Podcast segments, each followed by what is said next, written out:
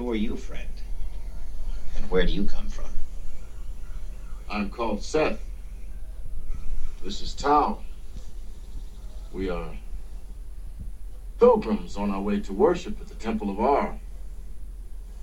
I've never seen a pilgrim who could use a staff the way you did. Ah, but, sir, all pilgrims share a deep love of life, especially their own.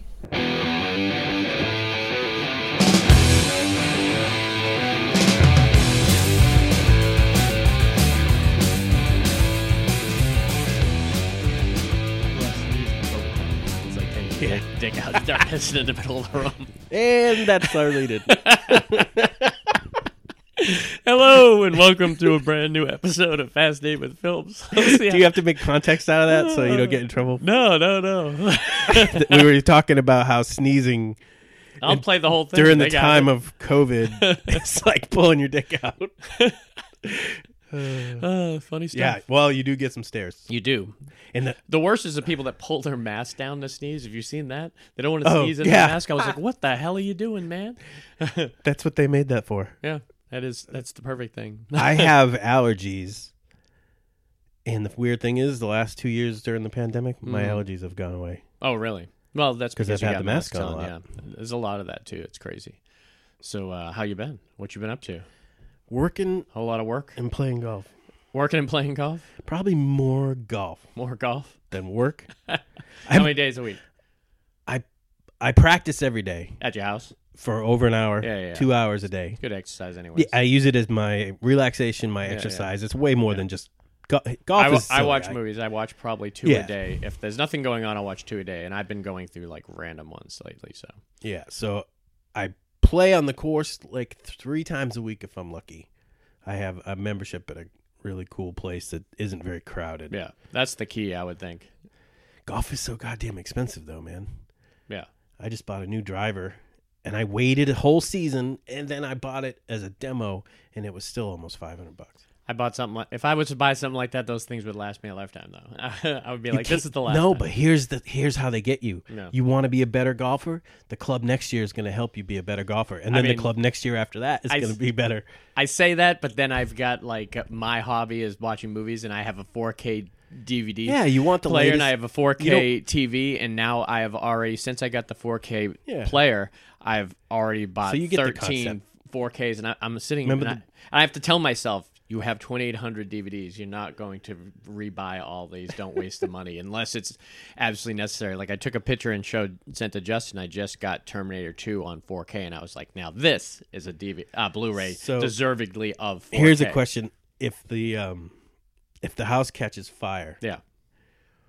Just grab the boxes. uh, after you grab after you grab kittens and everything, if you only could save three things, what would it be? Well, Three of those boxes. three of those boxes, you I wouldn't guess. you wouldn't throw a, a snow walker or something over your shoulder well, no, there is a lot of valuables. Uh, because the movies can be replaced for fairly. my comic collection is uh, just my my. I'd grab Uh, I have something called I, the investment box, Yeah. which is got uh, Uh, stuff goes in and doesn't come out. Yeah, that's basically what it is, and that box would be good to grab. My my Big Trouble Little China signed poster, but Put any- a put a anything on, sticker the on book- that box. Anything on the bookcase, you just take a pillowcase in case you roll 'em all you meet a su- sudden demise, I can come over and say, Paul would have wanted me to have this box right here Yeah, with a yeah. sticker on it. Uh, no, these are all. Uh, oh, that box is in there. but those, uh, yeah, my my Blu-ray collection. I can I can always get them if I was ever to lose the Blu-ray collection because for me half the fun is collecting and going on. Well, some of them are hard eBay. to find. Super hard to find. Like You when I was in San Francisco, the- I found some key. What's the key one you found recently that you didn't think you were ever going to find? Well, the Watcher in the in the wild, like an original copy, not a uh, like a mod DVD, is is very hard to find. I found it in San Francisco for like ten bucks. But what's changed my life is finding this girl online that does the mod DV- movies, and she'll do any of them. I, I screwed up the. I put in another order uh, with them every time I get one. I put another one in. no, I think that it's like a uh, a workaround that people are doing with stuff. I'm not sure how how it works, but uh, it's. I mean, she's got an, uh, she's got a website for it and everything, and uh, it's pretty professionally done. I'm sure if it was uh, illegal, she'd shut it down. I a lot of these movies are not available. Like they're doing TV movies from like I watched the movie cut The Guardian, and this is an interesting story here before we get into our our Beastmaster pod here. I'll, I'll make it short, but there was, and I was telling the story to Christina the other day. There was a moment when we were on Park Street watching movies, and I was watching the movie The Guardian from 1984. It was a TV movie uh, with I was watching it with Dad, and it was a TV it movie. Movie? No, it was uh, it was like um, well, it was Martin Sheen and it was Lou Gossett Jr. Martin Sheen lived in a uh, an apartment building that kept getting broken in, like uh, Death Wish three style. People were breaking in, they were raping people, people were breaking in, stealing pe- things. Junkies were all over the place. So they uh, This was a very Martin 80s Sheen's movie? boss says, "I have a security guard that I want to hook you up with," and he calls Lou Gossett Jr. and Lou Gossett Jr. kind of goes in there and he straightens the place up, and he's like going above and beyond it and everything. And there's a there's a big scene at the end where the gang.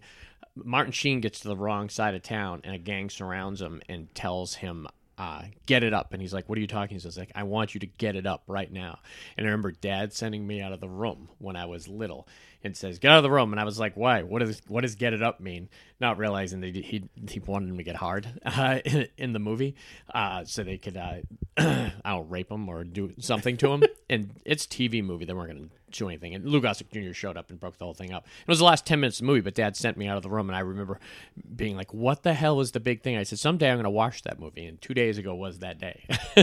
Only took From the- uh, 35 oh, years. yeah, so you finally learned the end. And it was uh, it was a good movie, but it was like one of those movies that was like it, it was on TV. That movie should never even have been available.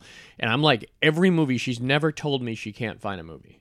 Every single You one I give sent her a her. list, and she. I, I give her a list now and of ones that aren't on. She has like a database of maybe a hundred thousand, and they're all obscure. They're all like I've never heard of this, this, this. You go through pages before you recognize one. But if it's an obscure movie, and I like I just got Who's Minding the Store with Jerry Lewis from her, but three movies that I just uh, contacted her, and one of them she couldn't find. And I was like, oh, I finally found one. And then I realized, oh, I fucked the date up. Ricky Tikki Tacky. no, it was Teachers with Nick Nolte Oh, yeah, and yeah. Uh, the guy from Taxi and everything. And I told her 04 and meant 84. And I was like, ah, I knew she, she would have had it. That was my fuck up. But I asked her to find that Nuts with Barbra Streisand uh, and what's his name from Jaws. Richard Dreyfuss was her lawyer, which was really good. And Antichrist, the Lars von Trier movie, which is really hard to find. And she's got Did you didn't the- have that? No, I don't have it. I How were you uh, watching it all those times? um, I think it was available on like Tubi or something like that. But now that it's not available anymore, it's like a thirty dollar DVD, and I'm not willing to drop thirty. I'll drop ten on it. So, yeah. So it's a pretty cool thing. you know what's hard to find? Well, Beastmaster. it is kind of hard to find it, and it's hard to find a good copy. They have like a Blu-ray out that I really need to invest in because the DVD copy really does not hold up. But didn't matter when we were younger. Beastmaster, if you're here listening to this, you're obviously are interested in Beastmaster or you're a Beastmaster fan. Uh, I love Beastmaster. We grew up with it on HBO. That was a PG movie that would have been absolutely PG 13 Or R, perhaps. or close to R. There was some disturbing stuff in that movie. Yeah. especially for When the- people we were uh, of the age we were. When was this released? Eighty two. So we were probably seeing it eighty three, which means We I was got cable whenever that Michael Jackson video came out. yeah, and uh, Whatever that was. Yeah, we still need to go. Why don't you Google that? I did Uh, last time. I and what was you. the date? It was like 83 or something. Okay, yeah, eighty three makes sense too because I was like seven, about to be eight years old. So seeing that, I mean, that's really young to be able to, Yeah. to watch And, Beastmaster. Uh, and there was enough scenes that were like, "Oh, this is fun. This is for a kid," and then it immediately turned when the bird people showed up, Yeah. or or Rip Torn was just being a crazy motherfucker, and Tossing then there was babies nudity, down well. and there There was, was nudity in it too. Two shots, I think. Uh, no, just the one, just the one with uh, where she's in the water. Tammy Uh, Tanya, Tanya, Tanya. Roberts. Roberts. Yeah. This role got her uh, James Bond. right? James Bond. Yeah, View to a Kill, which was also a huge movie for us Yeah. as a kid. What So Dungeons and Dragons was it was pretty really big. big. And they, then. they never did a great movie for it. Sword and the Sorcerer, Dragon Slayer was all right, but they didn't do one justice. They still haven't. I mean, Uh, they, they, probably they- still haven't. But they- what I liked about this is they touched on a little bit of everything in that universe. no. To be honest with you, it's the it's the best Dungeons and Dragons movie Yeah. that's not Dungeons and Dragons. because it had some really cool elements and I don't know if you want to set the movie up before we start. Well, I want to go on the that. cast and crew first Okay. and everything. So, Marc Singer, really the only other thing that I knew Marc Singer from was V. He was Yeah. he was the main character in V. He was huge in V. That was really I it. bet it wouldn't surprise you. He's probably done a ton of movies.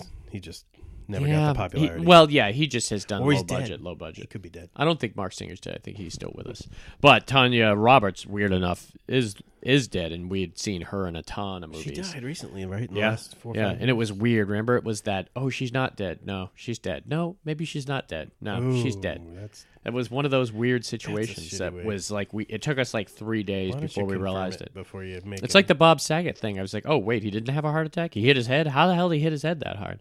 And now the family is afraid that they're going to have pictures of the autopsy out. Like, you know, yeah, I saw them. I was like, why would that even be an issue? You'd think that would happen, but maybe it, He you got to- Bob craned. Yeah, I mean, I it's basically what it was, but I don't know if it was. I, chances are, He fell backwards. He he probably fell in the shower. Shower is probably the the it probably is the most likely scenario because you're all by yourself. You got up. You're like, uh, kind of embarrassing. I just rung my bell. I'm not even gonna mention yeah. it. But when you're that age, yeah, you got to mention that shit. But yeah, Tanya Roberts, huge fan. We loved her in that '70s show. She was great in View to a Kill. She's one of my favorite Bond girls. Yep. Um, Rip Torn, loved Rip Torn. What a name. I know. Well, obviously not his real name, but It could be his real name. no, I don't think it was. I think I looked it up one time and it was something else, and I'm not sure why. why he uh, ma- maybe. Uh, uh, but I loved Rip Torn. One of my favorite things, other than this, he had the weirdest prosthetic nose in this movie. Very vulture. If you had to picture a real life vulture man, Mm-hmm. you would think Rip Torn and Beastmaster. They gave him a real hook of a nose. I loved him. One of my favorite things with him, I, I loved him in Larry Sanders, but I loved him in uh, Defending Your Life. My God, Oh, he was great in Defending Your Life. Yep, he was great. He was just so funny when in He was on a TV at everything. show for a L- while. Larry Sanders, the Oh, Larry no, Sanders show. it was a different show. Hmm. Larry Sanders was on there for like ten seasons with uh, Jeffrey Tambor and Garry Shandling. I'm not sure uh, what other show he was on. Rip Torn. What else did he do later in his life? I didn't go through a deep dive on a lot of these actors because these are most of these are actors we know. John Amos played Seth in this, and I love John Amos, man. To be able to, he, he hadn't done enough movies, so when you randomly see the dad from Good Times, Yeah, I was gonna say. you're all excited because coming to America, we got to see him in, and I loved him in Die Hard too. Uh, I He love his random role in Uncut Gems. Can can I, can I shit in your house? No, you ain't gonna shit in my apartment. And he shuts the door on him.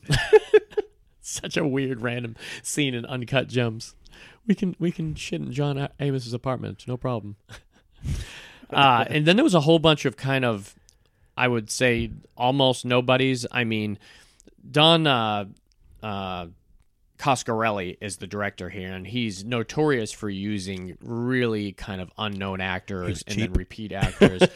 Uh, and yeah, just cheap. I mean, he's he's a low budget director. Uh, Don, You have uh, to find the best person in your price range. I'll, I'll mention a whole bunch of Don Coscarelli movies, but they're all low budget movies, man. He's been like very George Romero style. He's been kind of skirting on the outskirts forever and ever. This couldn't have been never a, a really a- low budget movie because they It was a somewhat- pretty they- good production value. They offered him um, Conan the Destroyer. He turned it down. He said Really? the script To do was this? bad. Uh, No, I mean, the- after this because he was getting typecast. They were like, "Well, this guy could definitely do a Conan movie." Yeah. and he should have done it. He but, should have done it. Uh, he, I bet he decided not regrets to. it. Probably. Uh, so some other actors in it, just to name Joshua Milrad played Tal, which is the little the kid, his uh, his actual like brother, I guess, is what you would consider him, or not really. It's uh, it's Tanya Roberts' brother in the movie.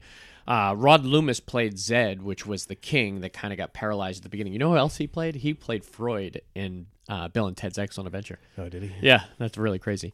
Ben Hammer played Dar's father, uh, who kind of taught him to use that boomerang kind of weapon. I loved him in this, and he's played a bunch of different characters we've seen. Uh, most notably, uh, he played the judge in that Sleepers movie, which was really good. Uh, Billy Jayne played young Dar, and the one major movie I remember him is is uh, just one of the guys. He played the creepy brother that had like Playboy pictures yeah, yeah, plastered yeah, all over his room and had to teach his sister how to act like a guy. I love that movie, man. And then the three witches, Janet uh, DeMay, Christine Kellogg, and Janet Jones. If you look them up, all supermodels. Complete supermodels playing all They three of the certainly witches. made them. Their faces looked ugly as hell. But do you remember the one at the beginning once he, once she put the baby in the uh, in the calf? Yeah. And they showed her from like they did like a, a dolly up from the feet up, and she looked gorgeous until they got to the face. And you were like, whoa, like very ugly, and you realize why. One of them was the Janet Jones one. sh- She was gorgeous in uh, Police Academy Five. She's the one That that might be one past my. that was the Miami Beach one. Oh, I- that was the I one where Matt one. McCoy played the the Gutenberg character, and he was obsessed with a like really hot chick uh, that was another cop. I can't remember her name in the movie, but she was Janet Jones, and she was great in it. Uh, so for the crew, like I mentioned, Don Coscarelli, and John Coscarelli really is famous for basically, other than Beastmaster, three movies, one of them being a franchise. The franchise movie is the Phantasm movies. He did all four Oh, of the Phantasm That was movies. pretty popular. Yeah, very popular, Yeah, but very underground. yeah. I mean, th- getting like Angus Scrimm and getting uh, the, the bald guy who played the Ice Cream Man was awesome in it. Uh, Reggie Bannister. He, I think he had Reggie Bannister in almost all his movies except for Beastmaster. It didn't really work out for him. Uh, Bubba Ho-Tep, he was famous for doing, and then John dies at the end, which could could, could completely be an obsessed with the obscure episode because. Uh, John dies at the end was an amazing movie. Do you remember that? I don't. uh, where I don't even know if I saw it. there was this black sauce that you would have to t- ingest, and once you did it, it, it took you to like another dimension, and Oh, definitely where you fought this. different things. Paul Giamatti was in it, and uh, it, it was really kind of creepy. I don't remember the black sauce. Uh, some of the other crew members on this were pretty good. The cinematographer was John Alcott. And John Alcott's famous for A Clockwork Orange, Barry Jesus. Lyndon, The Shining. Jesus. So basically, he was He was a heavyweight person. he was what's his name's uh, what's uh, I can't think of his name. Calcutty. No, the director uh, of those movies, Clockwork Orange, Barry Lyndon, The Shining. Oh, Uh, damn, I just got a brain fart. Yep. Well, he was his cinematographer for his first three big movies. Then he went on to. It looked like he went into a little bit more of the uh, the genre stuff. So he did Terror Train after that, Vice Squad, which I watched two days ago, where uh, what's his name went crazy with the coat hanger on prostitutes, Ramrod. and uh, he did Greystoke Legend of Tarzan, Whitewater Summer, and No Way Out. So he had done a whole shitload of good stuff. The editor was Roy Watts, who was the editor on The Golden Voyage of Sinbad, which made sense that that's who they got to do Beastmaster because it was a very genre. Also, Vice Squad, which is interesting, and they still call me Bruce. Not they call me Bruce. he didn't the sequel. the first one. he didn't do the first one. Uh, the composer had a lot of big 80s flicks. Uh, the composer was Lee Holdridge, who did the score for Mr. Mom, Splash, Transylvania 65000, Walk Like a Man, and Big Business. Some really indie flicks there, but some of the my favorites for sure. All right, some of the details before we go into kind of the main crust of this film is was released August 20th, 1982, so it was summer movie in 82 uh, rated PG, which yeah, it's crazy that it was rated PG. No well, way in they the had world. no other designations. yeah, that was it. point, it was right? either PG or an R, and it wasn't gonna- bad enough to get an R. It had.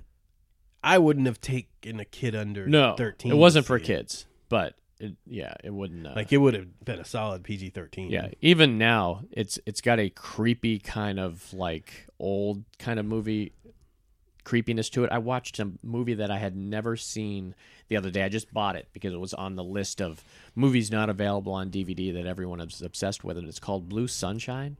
It's from 1977, and it's about a group of people that took acid back in the 60s, and now 10 years later, it makes your hair fall. Anyone who took it, uh, it was so bad that it makes your hair turn out and turn into a like wild, psychotic, like uh, bath salt eating zombie. Uh, and it was crazy creepy, man. It was 1977. I was like, it's just some of those movies have that feel and the look to it that just kind of make your skin crawl. And there was a lot of Beastmaster that was like that. and it was with some of the prosthetic stuff that they were doing Mhm. with the bat creatures and with the cow getting pregnant. Oh, yeah, yeah. the bladders moving It in the cow. stuff you hadn't seen before, and it was just unsettling. But the stuff, even everything surrounding it, like, I what used to bother me is those priests that would hang themselves on Oh, command Yeah, and kill themselves, yeah. which is also a very Conan uh, uh, barbarian like thing. on command, like yeah, show them how much power I have by Yep. hanging yourself, and they didn't even think twice about it, and that was crazy. always creepy to me. Uh, so getting back into the details, the filming locations all California: Simi Valley, uh, Lake Pyramid, Valley of the Fire State Park. So they did it all over California. I think that's a Coscarelli thing. I think he always does California. Now the budget was eight million, which is pretty fucking 82, big in '82. I mean, That's it's it's big. not like I, I'm assuming Indiana Jones was probably thirty or forty, which was the high high end at that point. Was that 82? Yeah, 80. Well, 82 was uh, what else came out in 82? First Blood came out in 82. Uh, ET came out in 82. So check the like budget of ET and that will give us like a big budget what a big budget movie went for because yeah, ET was the 82. That was the big movie of the year basically. Uh so the if the the budget was 8, the worldwide gross was 14. So, I mean, they made some serious money on it. ET was 10.5. 10.5 million? Holy shit. Then they definitely gave Coscarelli more money than he'd ever been handed. What was the gross on ET? No, that's Oh, an Jesus, interesting I thing. It's got to be insane. I would imagine. Uh some trivia here that I thought was interesting as shit. And there's a good amount of it on here that I found online. Here we go. 10.5 million Yeah, is what it made. Yeah. Is what it's they spent on it. ET. 792.9 oh my million. god. that is insane. That is insane. That's got to be. It's it's what's crazy about that is there's still people breaking those records for that type of stuff. But I'm wondering compared to because people were like, "Oh, Spider-Man No Way Home is going to break all the records and everything." Yeah, but it cost 300 or 400 million to make. I was like, when Yeah. you look at ET that cost 10 and made 700 And 92. Insane. That's so 800,000 Yeah, that's why dollars. he could do 800 it. million That's why Spielberg could write his own ticket. Whatever movie you want to do. Yeah. Cuz that's not like 10 times their making 10 times their budget would have been making 100 million. Yeah, They made 80 times their budget. That's ridiculous. that's crazy. That's craziness. All right, some of the trivia. So during the bear scene, So how much does this make? No, I'm uh, fourteen curious. million off, off Eight. eight. I mean, it mean, made money. it so made it money. didn't lose money. Yeah.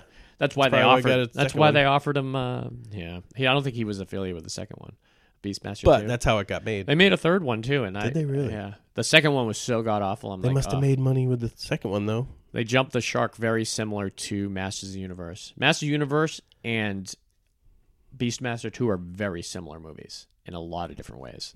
I don't think I've seen either. Yeah, it's bad. Stay with Beastmaster. Even Beastmaster, if you didn't grow up with it, might be a hard sell for you, but uh, it, it's definitely got some unique and kind of cool scenes in it. So during the bear scene, that beginning when Darn is uh, his father, when he was younger, were having a uh, discussion, and the bear came out and grabbed his uh, grabbed. It wasn't his father; it grabbed like a servant and like pulled him into the uh, friggin' uh, woods. It says during the bear scene, the bear broke loose and attacked the handler, sending the rest of the crew fleeing into nearby vehicles. That's the problem, man. With eight million, you would think you'd have a crew that's really like with it, but even back then, you don't know what the bear. I mean, how do you tell a 500 pound bear to do what you want? And I know. Expect him sometimes That's not crazy.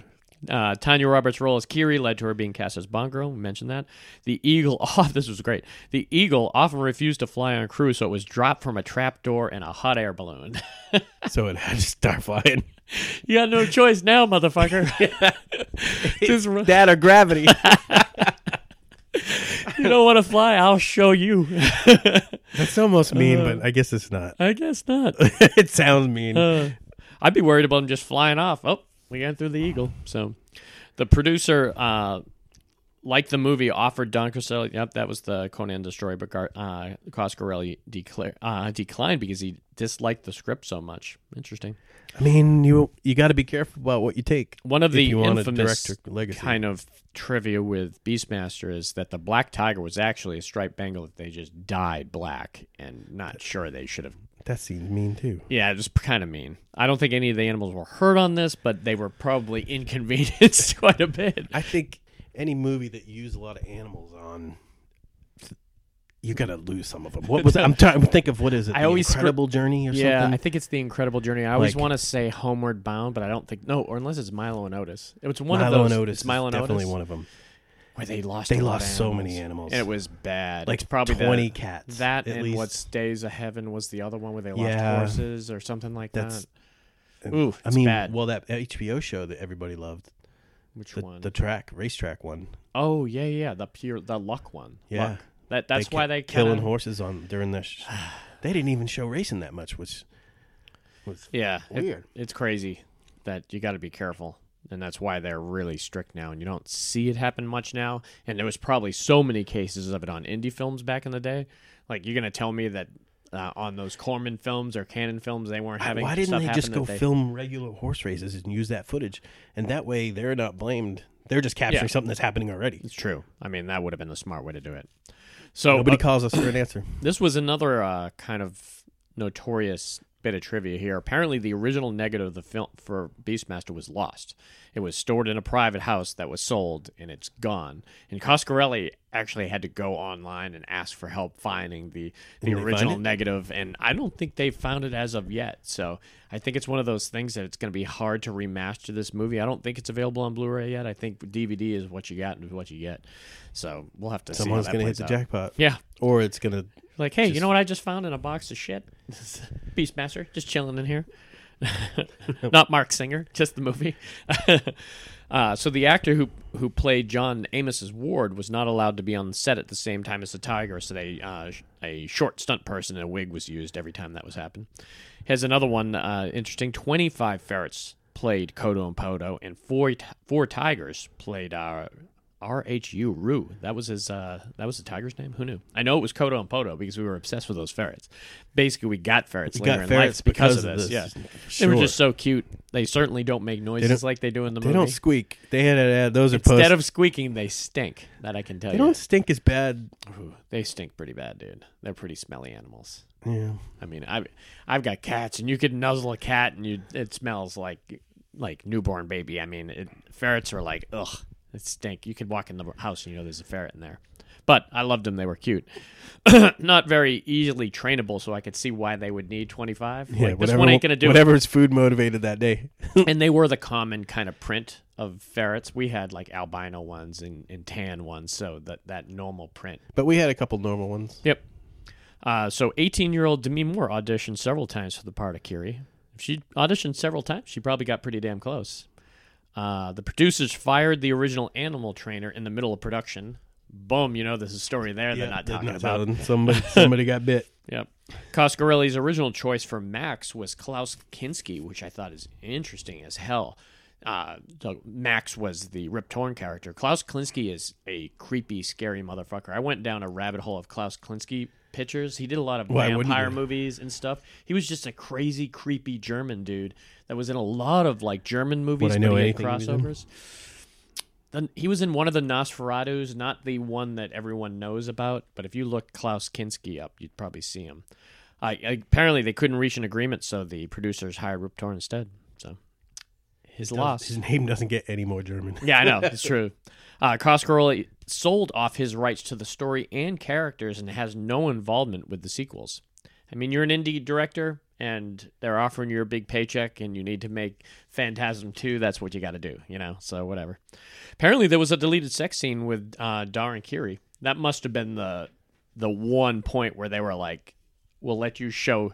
Her bathing in the river, but if you're going to show a sex scene, you're definitely going to get a rated R. So they must have cut it. So I wonder if that was available in the original print because a director's cut with the sex scene, ooh, that'd be great.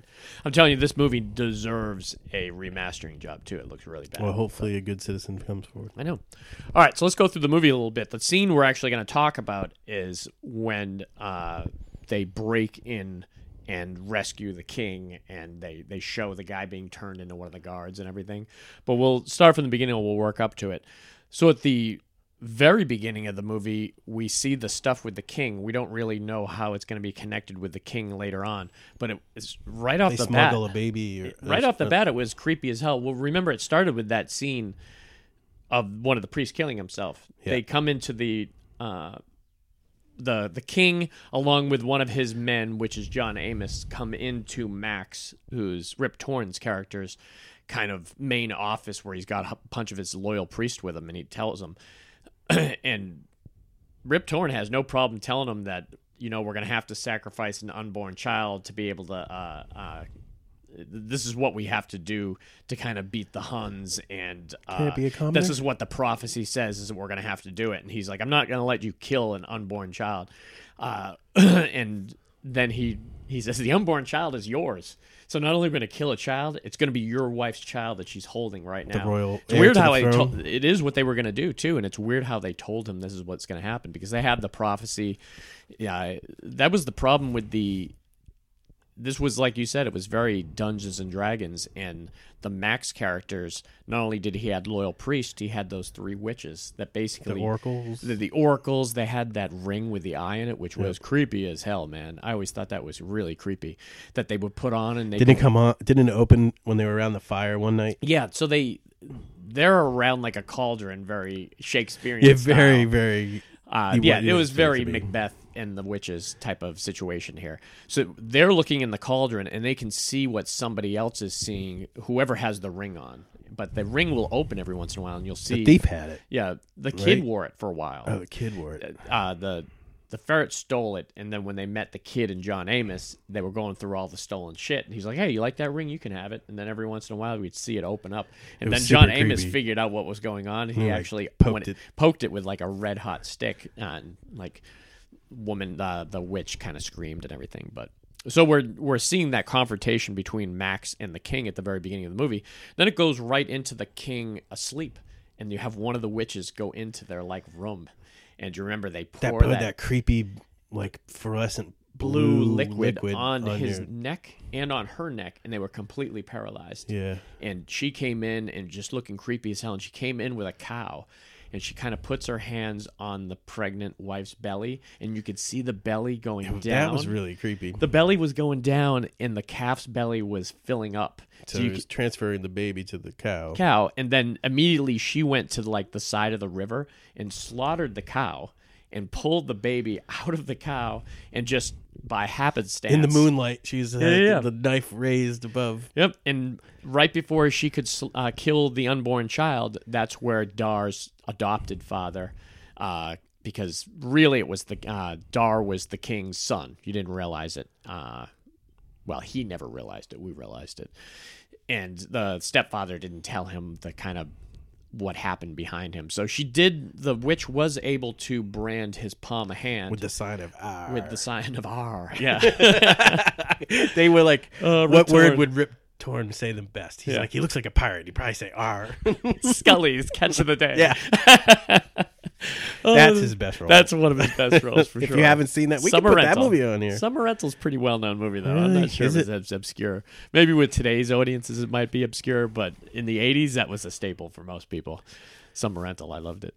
Uh, but right before she was going to sacrifice him, his dad just was like, for some reason, walking through the woods, and they came out of the woods and saw it and took. He had like that crazy weapon, Almost that was, like a Krullish. it was type like a, of weapon. It was a Krullish kind of boomerang weapon, but it folded and it was kind of flexible, and he Mm-hmm. threw it and it got her right in the back. And Yeah, she screamed. She they had some really cool. Yeah. Really scene cool that she sound like- effects and stuff in this Didn't she just like turned to vapor? And just her dust. Her clothes just collapse Yeah. on the ground, and he took the baby. And then we do a like a time jump to when he's a teenager. for like 15 years. Yeah, he was like 15 years old, and he's the kid from uh, just one of the guys, and that's when they had that bear scene, and his dad had that not a big scene, but he uh, he has that one on one with him. He says, "Hey, you're not normal, and you you're special. See this mark on your arm?" He says that was put there by the gods, and someday you'll find out why you're special. That's just kind of how it is. But they realized when he was like 15 that he could communicate with animals. That was the thing because he was communicating with that bear. The bear, he walked up to that bear, and You know what kind of consulting docile. service you could start if What's you that? could communicate with animals? Oh Jesus! Th- there would be a Dr. backlog of like 600 customers waiting to tell what what does my dog think of me? Yeah, yeah, yeah. It's totally. It'll be like Doctor Doolittle, the, the monkey. I had too much to drink. I give it up. um, so then they do another time jump. So it was just short. We saw him when he was 15, and they jump, and then it's obvious. It's right at, uh, at that point with Marc Singer, and it immediately starts with the attack by the. Uh, I think it's the Huns or the Juns.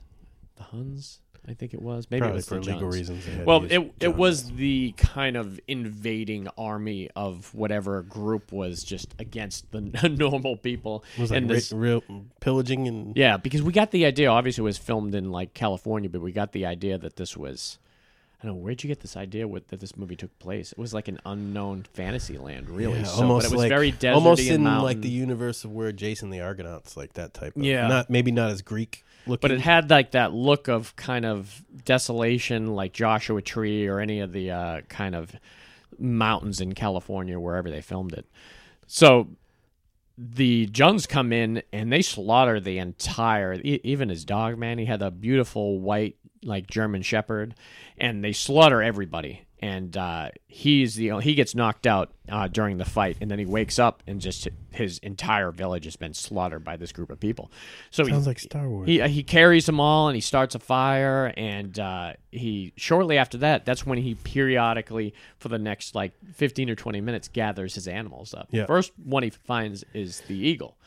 And he they, that eagle very vision Dungeons and Dragons. Mm-hmm. like where you have to build your character, you have to get all your support, you Yep. have to f- follow.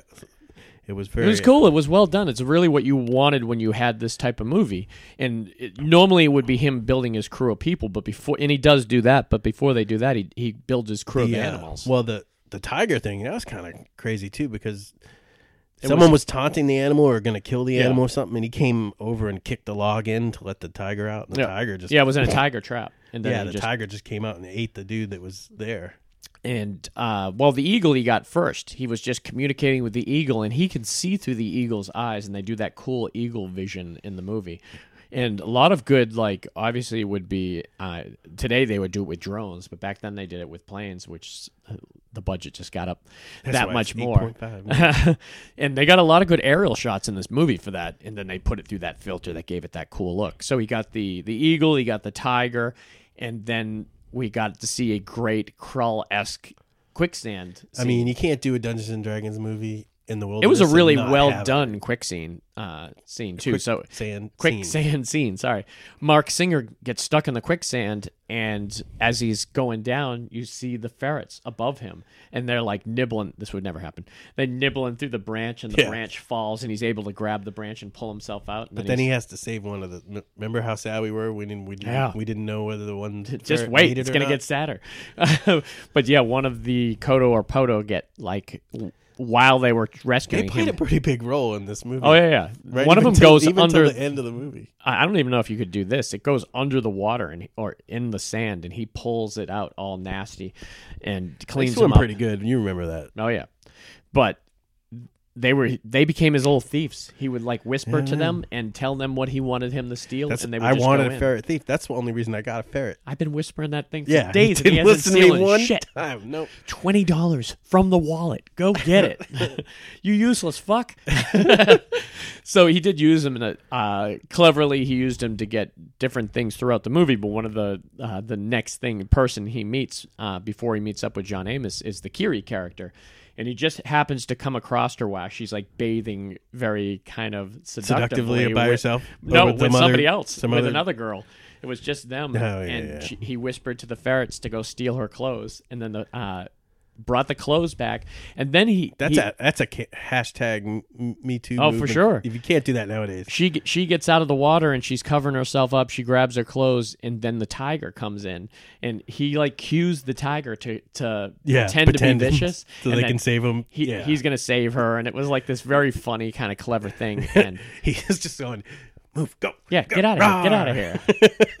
and he just And the tiger's walks really out like a house cat. Yeah, uh, but she reveals that she's a slave girl and everything, and then she just kind of goes on her own, and we catch up with her later. But don't they have her family? before that or after Like, that is when he goes to the birds people, which was obvi- when I was little. I remember closing my eyes and you telling me when it ended because I and I would see it every It once in a while. me out It freaked me out. They would literally these bat-like creatures, grotesque creatures, Like human en- bats. they would envelop you and then digest you, And then they would and they open would their then wings, drop and, their like, wings, and all the bones would, and in juice, in juice like green just juice would fall out fall of the the ground. So you were like, "Holy crap!" it was like in five seconds, and they, she saw him struggling inside there too. That's a horrible death. So he went into this temple. You know, he went into the temple and he's and they were going to attack him too. And then the eagle came down and like landed on his And- shoulder or and right they next had to the, him. they They worshipped had- eagles They worshipped eagles, so they were meteor because they look kind of. I mean, they were bird-like creatures. They were definitely bat-like creatures, but they worshipped eagles, so they kind of let him go and like bowed down to him and gave him an, a medallion.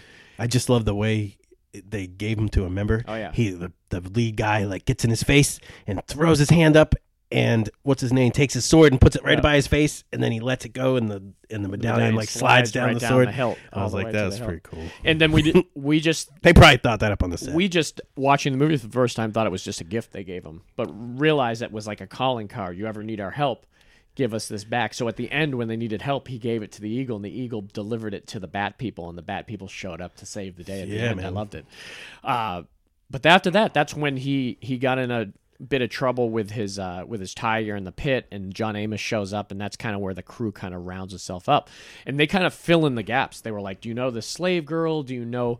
Uh, and why are you out here?" Well, our king was uh, taken over by the priests and everything, and they blinded him, and he's being held captive, and that's kind of the scene we're going to talk about.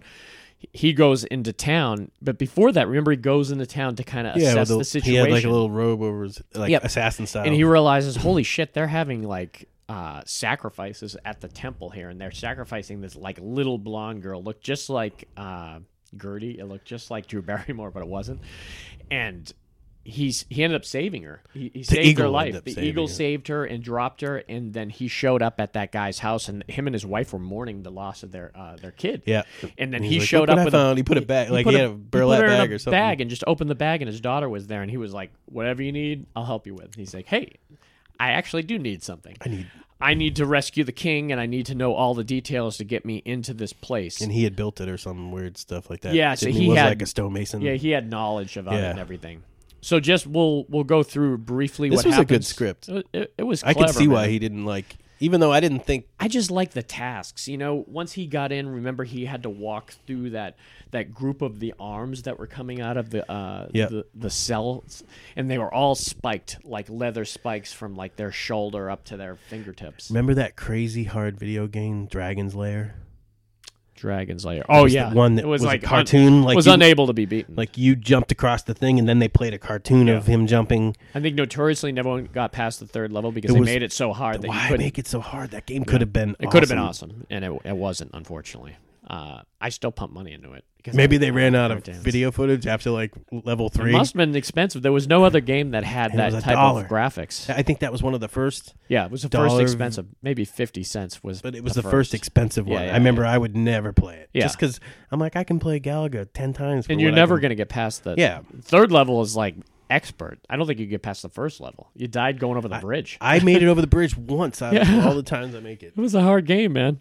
Oh, but anyways, it So- reminds me of this movie. It was it was great when they went in to save the king, and like I said, we'll talk a little bit more about it while it's happening. But we got to see how they made the guard, which was the guards like these lo- loyal, like they were crazy. How would you describe those guards? They had they had head masks on, their eyes glowed, but what they did was they stuck a worm in your ear Yeah. that kind of took over your mind and turned you into this like mindless slave who was like vicious though. Like they it was like winding some, a psychotic person up and just letting them go, and they would just they had to kill whatever they came near. So you were like it, it was a crazy thing that seen done. But when they when they rescued Kiri and they got out, that's when the movie kind of uh, it, it took a turn. You realized, oh, they're being watched. They f- realized the eye is uh, watching them, so they stabbed the eye, and they realized they have to kind of go one on one against against the priests, and then after that, they're gonna kind of take care of the Huns, which was the second problem they had. One of the saddest moments, man, was that temple scene. You know, they set up that temple scene where uh, you think Kiri is gonna get uh, get thrown into the fire because they get captured, recaptured, and uh, that's the scene where Kodo and Podo. Uh, one uh, jumps in right at Rip Torn's neck and takes a huge bite, and Rip Torn ends up falling in the fire. But the uh, the ferret falls with Yeah. him. They cut to that scene of the other ferret just looking at him Yeah. and squeaking. You were like, "Holy No, shit! No, this is horrible." They tried to make up for it. they made up for it at the end because they showed the uh, that the ferret had had babies, and you saw the little ferrets in the bag. And you're like, ah, that's kind of like Turner and Hooch. Yeah, we kill Hooch, but at the end, you get to see that he had babies beforehand, so it's all right. Yeah. Another generation. still killing him, though. You still kill him. Come on, man. What about the people that turned off the movie right there? Uh, I love the scene where they have to take the, the the Huns out, you know, and they. I always thought it was clever because they had that huge moat that they moved. They just moved the bridge back a Oh, little yeah, bit, yeah, yeah. and they covered the moat with dirt and s- sand and sod and everything, and they didn't realize uh, So they ran straight into the they moat. ran straight into the moat, and then they set the moat on fire right after that. It was really cool. You had that great scene where Dar is going one on one against that one guy. He had like the he had a helmet that had wings on both sides. It was very like Willow esque, and at one point he he cut one of the wings off too. It was really cool. But they kind of got surrounded, and that's when the Bat People showed up. You're like, oh, the Eagle delivered. He gave that medallion to the Eagle. He showed up with the Bat People, and that's when you were like, oh, the Bat People are going to do their shit, man. And they opened their wings, and they just juiced up all these kind of Hun warriors, man. It was really, really cool. And it ended the way you wanted to end, you know? It it, it ended with the kid. He ascends to the, the Beastmaster, they were going to make him the king because he was the rightful He king. was the And Even rightful John king, Amos but he said, didn't really said "You're the do it." rightful king." He says, "Nah, let the little kid have it. Let the teenager kid have it. He's he's more into it. I'm going to be on my own I doing wonder if my he thing." regretted that later on. Maybe. I mean, it was perfectly set up for a sequel that they You know what did you can not do as a have. king? You can tax people. Yeah, this was not explained to him correctly. and they pay it. no, you want ads on your podcast. Here's the reason. we have no ads, people. Don't worry about it. We're not cutting away for anything. But this is the free version. it, it they set up number two perfectly, and it just it became shit. You know, Coscarelli didn't come back for it, and if Coscarelli had come back for it, it, probably probably would have been been good because he was decent as his and sequels. Singer didn't do a sequel. He probably wouldn't do it if Coscarelli would. No, that none of them came back for the sequel. It was somebody else, and it was really badly done. And it was uh, it was a time travel. They brought Beastmaster to the city, Oh, what? type of thing. Oh. It was goofy. That was one of those things where this is crazy enough it might work. No, that's why I, I. It was the same exact thing as Masters of the Universe. All right, we're gonna take the Master Universe guy and we're gonna bring him to New York. Really? Yeah, and Courteney Cox is in New York, and they don't know what these creatures are doing, and where's Skeletor, and you're like, what the fuck is Why happening? didn't they just do a regular? Yep, should have been Do that done. one on the fourth one. Yep. Yeah, and e- even then, you can jump the shark on the fourth one. Don't kill it on the second. Second one, you're supposed to take what was already developed and make it better. Make it better, and then the third, you sell the rights off, so you don't have to do another one. Yeah, they could have. Beastmaster could have been like a hired hand that came around to different uh, towns to do shit. It would have been great. I mean, they still could do a Beastmaster I mean, remake. the, the greatest thing about Dungeons and Dragons were all the different new adventures you could go on. Yeah, one yeah. was in like a land where it was just completely covered with forest. there were so many different kind of stories already written for the Dungeons and Dragons. There's no reason they could not have a kick-ass one done and right people, now. that's one of those Or a genres. series. It's one of those genres too that people will watch this genre, Yeah, even if it's not a great movie, There- because there's so many limits to the number of these types of movies that are yeah. out there. I'm pretty sure that there- I had read that there is a uh, Beastmaster TV show that was shortly done. I had a two week break, maybe four years ago when I was in college getting my MBA. I had a two week break where I had nothing to do, no school, Yeah. no work. So I bought Diablo, the newest one Oh yeah, yeah. online, on uh, computer. and played it, yeah, for like eight hours a day for like two weeks. And it was great. Finally, I had to delete it off my computer because it was I can't have it this was here. like okay, I had my fun. So I have old Nintendo and I have the uh, the HDMI kind of Nintendo and Super Nintendo classics, and I surprisingly never play them. I never play them. Once a month, I'll get the urge, and I'll I'll put, and it's always the same games. I, I literally I have like 50 games. I really need four because I'm always gonna put Zelda, Metroid, Contra in, and that's basically it. Every once in a while, for a for a goof, I'll put in Kung Fu or Wizards and Warriors, but yeah, it's it's you know I'm trying to. it, it's a waste of time. It really is. I'm so glad. And I was, you would think the way we grew up, we would be heavy into video games. It's just a time sucker. And that's the Oh, best yeah. way to explain it, you know? the older You I can- get, you want to re- lose five hours real quick, play a good video game. I have a real good work life balance right now. Yeah. I don't make nearly as much money as I could make tomorrow. Oh, yeah, yeah, I could yeah. make three times as much Yeah, as yeah. I make. But tomorrow. you'd be a lot more But- stressed than you are. I work four hours a day, Yeah. m- much like you. Yeah, yeah. But the cool thing is, I can do it whenever. Yeah. If I want to work ten hours in one day and Yeah. then not do anything for three days, It's cool. I can do that. So You, you take that small thing. So that's why people are like, why are they so happy? Because they're not stressed out. yeah, Ripping our hair out because Can of you work imagine- being horrible. I mean, in the in the way People to do hate it, their if, if jobs. people are worried about the, the secret, here's the secret: buy less stuff. You don't need all the stuff you have. I guarantee you don't. We're big believers into uh, we take vacations for we Vacations we're the way to go. experiences more than My wife and I don't buy ourselves presents. Yeah. we either take ourselves out to dinner Yeah, or vacation or drinks, or we go on vacation. Those Yeah. because it's the experiences that matter. Having a plastic, you know, whatever. You're you're talking to a person who's got a room filled with them, but still. Yeah, Well, mine are investments though. there are Uh, investments, my- but it also you're also living within your means. My splurges are movies. I'm because- talking about people that like, because some of the brokers people I know are people that make like ten grand a month Oh yeah, yeah, because they spend twelve. yeah, yeah. yeah. Well, that's how it is. and don't don't set your bar that high. That's a Set public it real service low. announcement from All right. Fascinated with. Now this scene we're going to talk about. This is a great scene. It's like 14 minutes long, so it's going to be our big scene that we talk about. And if you're watching along with us, there's probably very different places I think you can find. You should be outdoors playing right now if you're watching. Yeah, I know. uh, I have the the DVD for it, so that's how I'm going to pull it up. But it's going to be an hour and ten minutes if you want to follow along with us, and it's going to be them rescuing the the king and the whole kind of stuff that's involved in that scene with making the one of the creatures, and it's really cool. So we're going to start the scene right now, at an hour and ten minutes. We'll give you a little commentary on what we see. It's going to start right off with that creepy eye man, which seems like a difficult effect to do. I was just thinking what that is. so yeah. I mean, They they basically not realizing that there's they a, could have made an animatronic eye to They move could've. around. That would be It just looked easy to really do. good. Hard to believe that these witches are supermodels under that. Not I really. mean, you could tell their bodies look really good, but they have some great makeup. It doesn't even look like makeup. Like it looks like a mask. So they're approaching the temple, kind of hidden in the back of a cart that's filled with hay, and the temple is basically the same mark on his hand. you know what I don't do?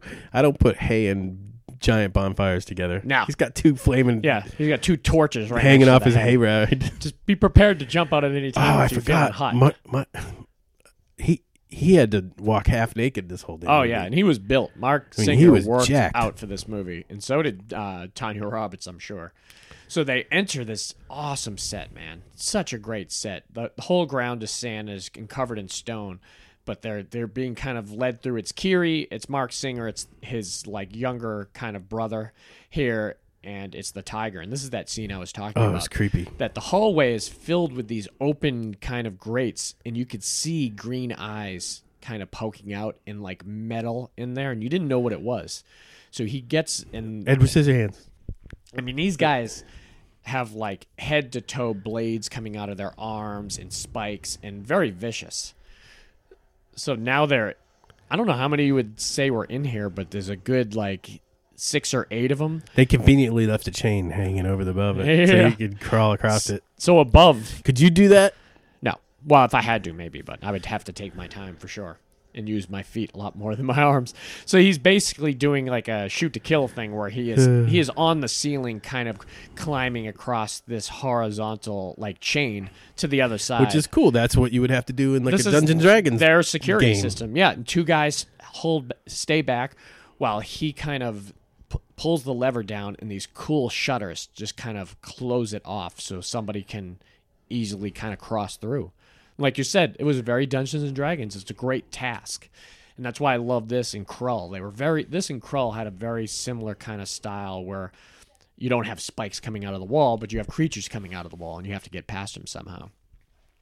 So now they're just slowly walking. Not a whole lot of security in this place. You know? Well, that was their they don't security. expect they don't so expect they people like, getting past the crazy metal arm people.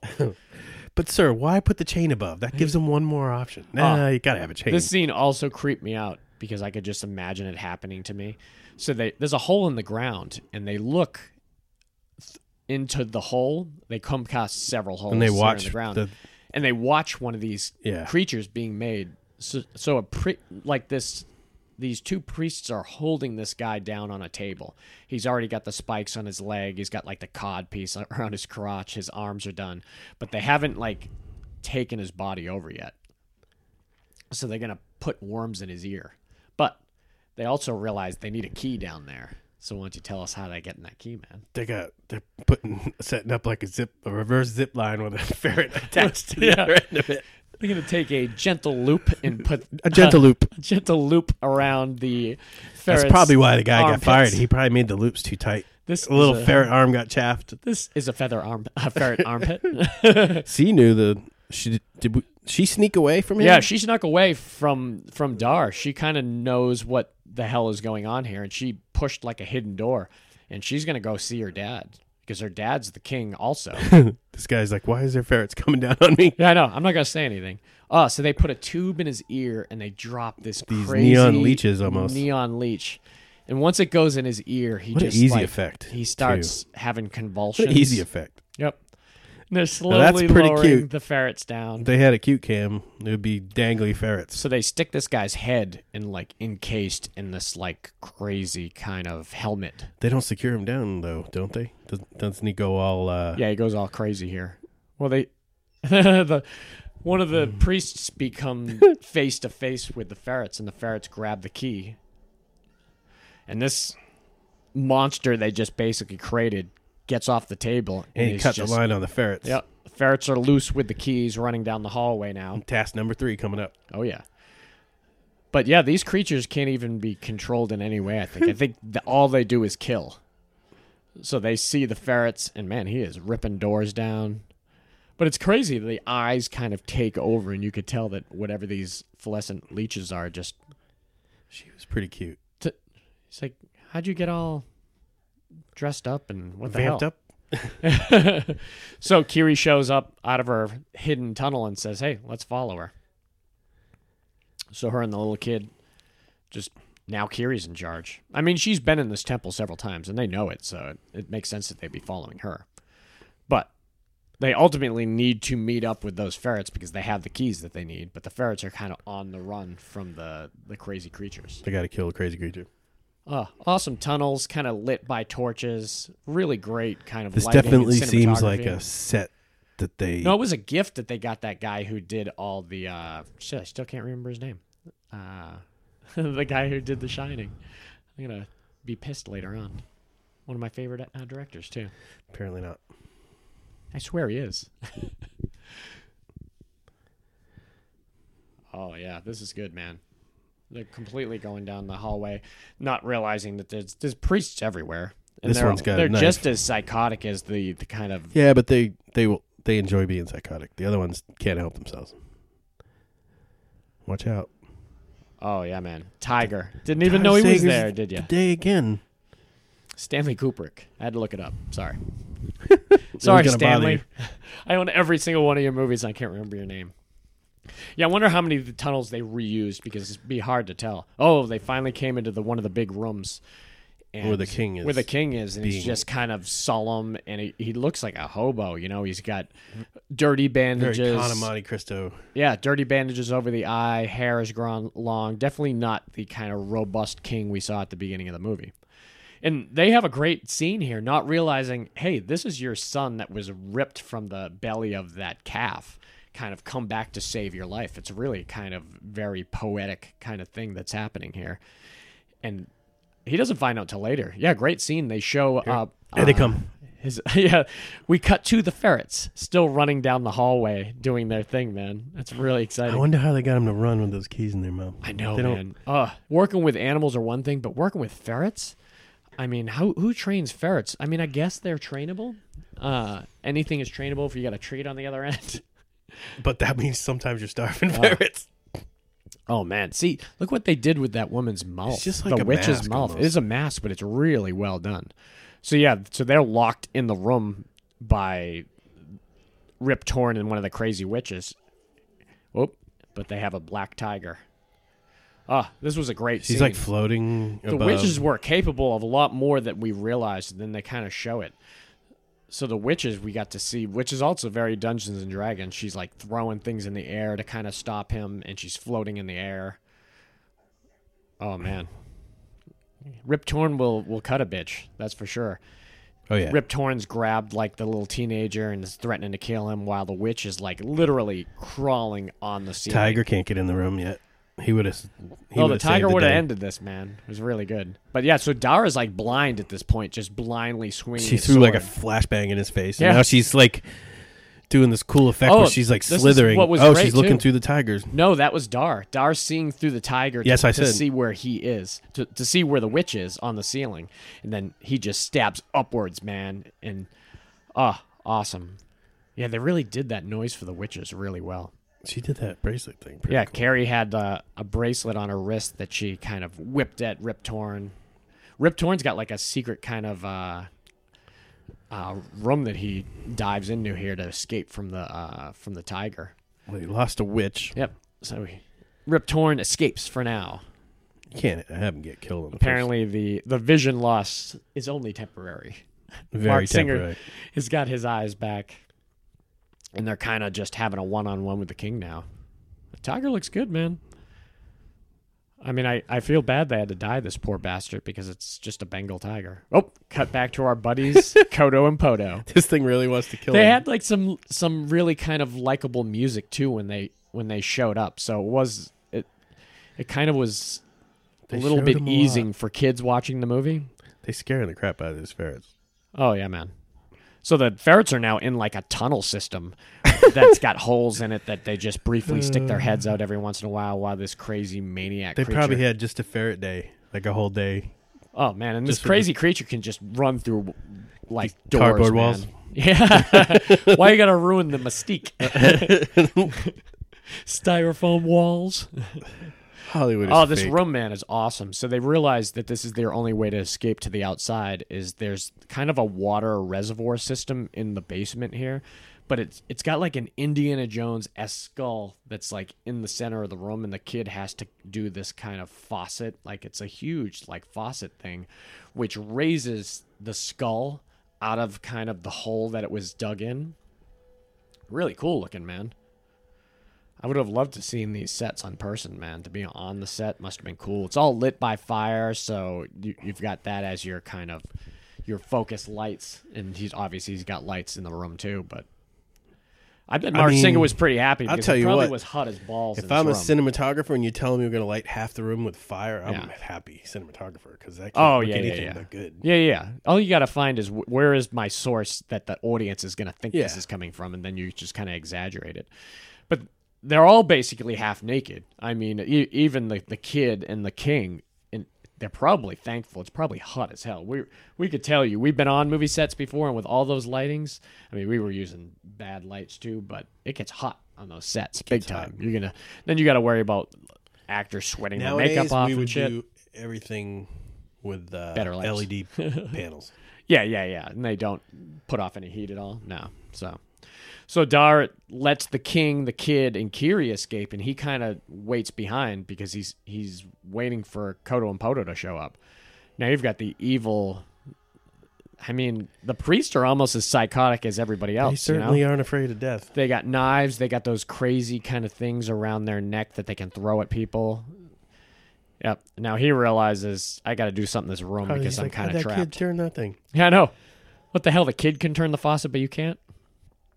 So he knocks the faucet, and then he's gonna flood the hell out of this room too. He just takes this killer sword out. What a talk about an awesome sword too, man. It's almost like a samurai. sword, It really is kind of a really badass samurai sword. which was kind of cool because the ones that Conan have, they all just look clumpy and like King Arthur big type. Yeah, I mean he has to use like two hands to use that sword. Conan, uh, even Arnold can do it with one, but so Kodo and Podo Has like run work. out of the f- under the feet of the priests, and the p- priests are like slaughtered by that creature in the, his suit, and retrieves the keys. and the, the ferret just shaked him off. He's a little late. He doesn't really need the keys anymore because they have this kind of other exit to get out. But he puts the ferrets in his pouch. As a kid, I was like, the ferrets are safe. That's all that matters to me. Yeah, Kiri comes back and is come to get Dar. They obviously have all gotten b- down to the ground. why don't you just take she a minute just and came kill back that for thing him. so you don't have to keep?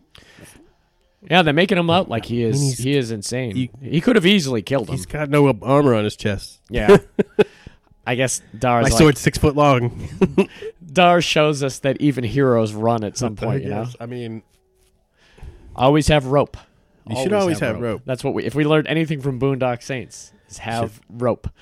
So Kiri goes down first, and at the bottom of the rope is the cart with hay, and you got that kind of peasant Yeah, guy. but here comes a guy with a bunch of knives on his hands. The peasant guy's got it easy. He's just got to sneak him in and sneak him out, basically. I oh, mean, hold on, ferret. oh, ferrets are Ferret coming got loose, loose. out of the It's pouch. clinging. They're now they're doing some It's a cool, like little spelunking. like cliff side of a cliff too. Yeah, you guys had no chance whatsoever because these guys got this guy has razor sharp hands and it's like the thinnest rope in the world. Oh, but somebody has an eagle on his That's side. a big eagle too. I thought it was like a hawk. That thing's like an eagle. It's like a black eagle, almost looks like a vulture. And they he he does that crazy noise and that eagle comes and knocks that motherfucker down, man. Some stunt guy took a took a He took hurl. three different ones. It looked like Yeah, they just got together. Yeah. made it look longer. But that was not a dummy. They had a stunt guy do a bunch of this stuff. The stunts were pretty big in this movie, I would imagine. I mean, that's where their money went stunts and kind of cool makeup effects. Highly So, yeah. highly unlikely. Oh, yeah. So they fell from the Sixty feet 60 feet. into the cart of nice soft hay. Still got those torches burning. They're almost out. So now they have to go through this small area town to kind of the uh, the gate. And the gate is kind of a no, whole nother task in itself. Like before, this whole set was just lit with torches and stuff. I remember being really excited when Dean Cundey did that on Escape from New York, where he, he put all the different fires in New York when Jack, uh, I have said Jack Burton, when Kurt Russell got there, Snake Plissken, and you could see all the fires. That's one of my more memorable scenes lit by torches. But man, this whole movie at nighttime was done really well. So Dar calls the eagle down and Take my ferret on a joyride. yeah, ties the ferret to a small little string and ties that string to the uh, to the eagle, and and brings him up to the top of the gate. And there, kind of his concept was They're the gonna ferrets are going to through gnaw this. through. It's like the thickest rope. It would have taken them You know that rope that in the gym that you do. Yeah. You know that they tie to the wall and they it's a really crazy workout. It's like that thick. like 200 years. They might get through it. what is it? Like three inches in diameter thick, Yeah, maybe. And this guy's gonna. I, I love that. This was creepy. This guy like He was getting ready to kind of stretched out the ferret like he was gonna kill them by cutting them in half. Oh, Chinese star. Yeah, she had this crazy Chinese star. Oh man, if he was scared of one of those crazy creatures with the green eyes, here come three of them. Like, I, I wonder if Dara has come in contact with him before because he doesn't even think about it. I you never notice the guy on the horse behind those crazy creatures that's like this is whipping pretty them. sadistic. Oh, he was going to cut this ferret in half. But before you could do it, his brother went Bites up his him in- crotch and bites him in the nuts. Ah, And then he cuts the rope. and then he cuts the rope Instead by of the accident. ferret. And oh man, how beautiful! You guys were in. If, if that didn't happen, you guys were in a shitload of trouble Yeah, because very those much so. ferrets weren't going to complete this task for you. So they get right through the gate, and right when they get through the gate, oh man, Ooh. oh that was always a great scene. So the gate has spikes on the bottom, and, And it, it got all four of those Oh. creatures. really great. And the ferrets jump into the hay, and oh, That was very Indiana Jones. it was it was great, man. And that was like a mid movie scene too, you know. And it was exciting as shit. And it, it just had like four or I'm five of those surprised this movie didn't make more money. Be honest with you. I know, man. If it wasn't for HBO, no one would know about this movie Yeah. at all. I mean, HBO was very. I mean, that was just box office gross. So who knows how much money For a this while mo- this mo- movie might have made a bunch of money Oh well, it became a cult favorite after the fact. They never mentioned the fact of how much video cassette did for these movies because people rented these. It was on HBO.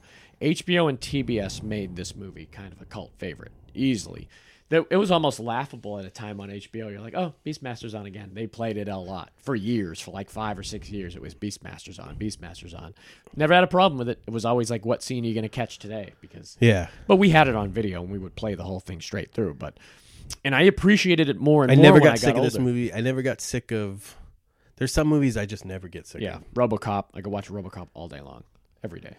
I, I can- I love RoboCop, and that was also an HBO movie that we just watched all the time. We had that more on video actually. I can watch the- time.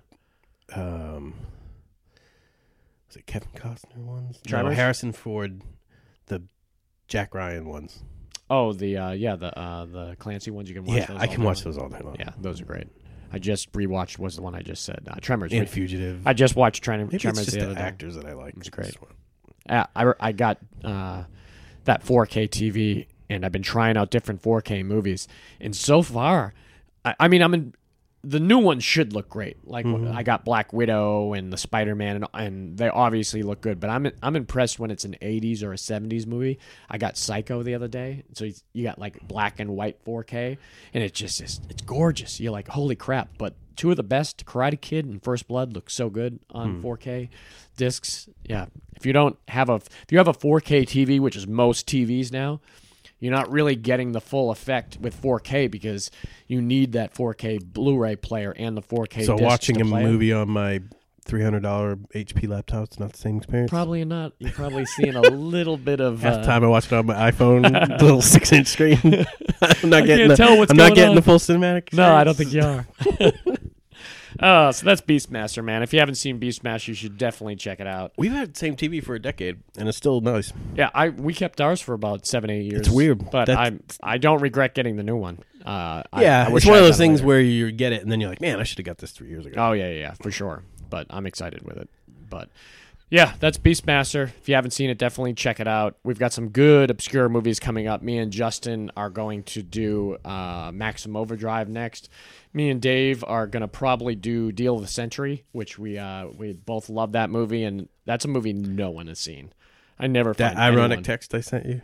Yeah, yeah, yeah, Isn't yeah. that the craziest thing you've ever seen? Yeah, it is very crazy. The I I just love that movie, and I'd love to introduce people to it. It's one of the most more obscure Chevy Chase movies. Yeah, and if you- that no one has heard about, And it it's wasn't- not directly comedy. It's comedy, but it's not really. He it he did a lot of acting in this, although he punctuated Yeah, his. He was a smartass like It was- the whole time. it was kind of on a level like Fletch had its serious moments Yeah. in it, mm-hmm. but this was even a little bit more serious Yep. than that. But he still had his Chevy Chase one-liners Yeah. that were funny, and he did narration on it. And it was great. He's kind of a jackass nowadays. Yeah, he is a jackass nowadays, but I mean, I mean, whatever. He's I still just have kind of that thing. He's still likable and everything. Like I want him to be cool, like Bill Murray. he's a jackass, but he's not an asshole. I think is what it is. It's not the difference.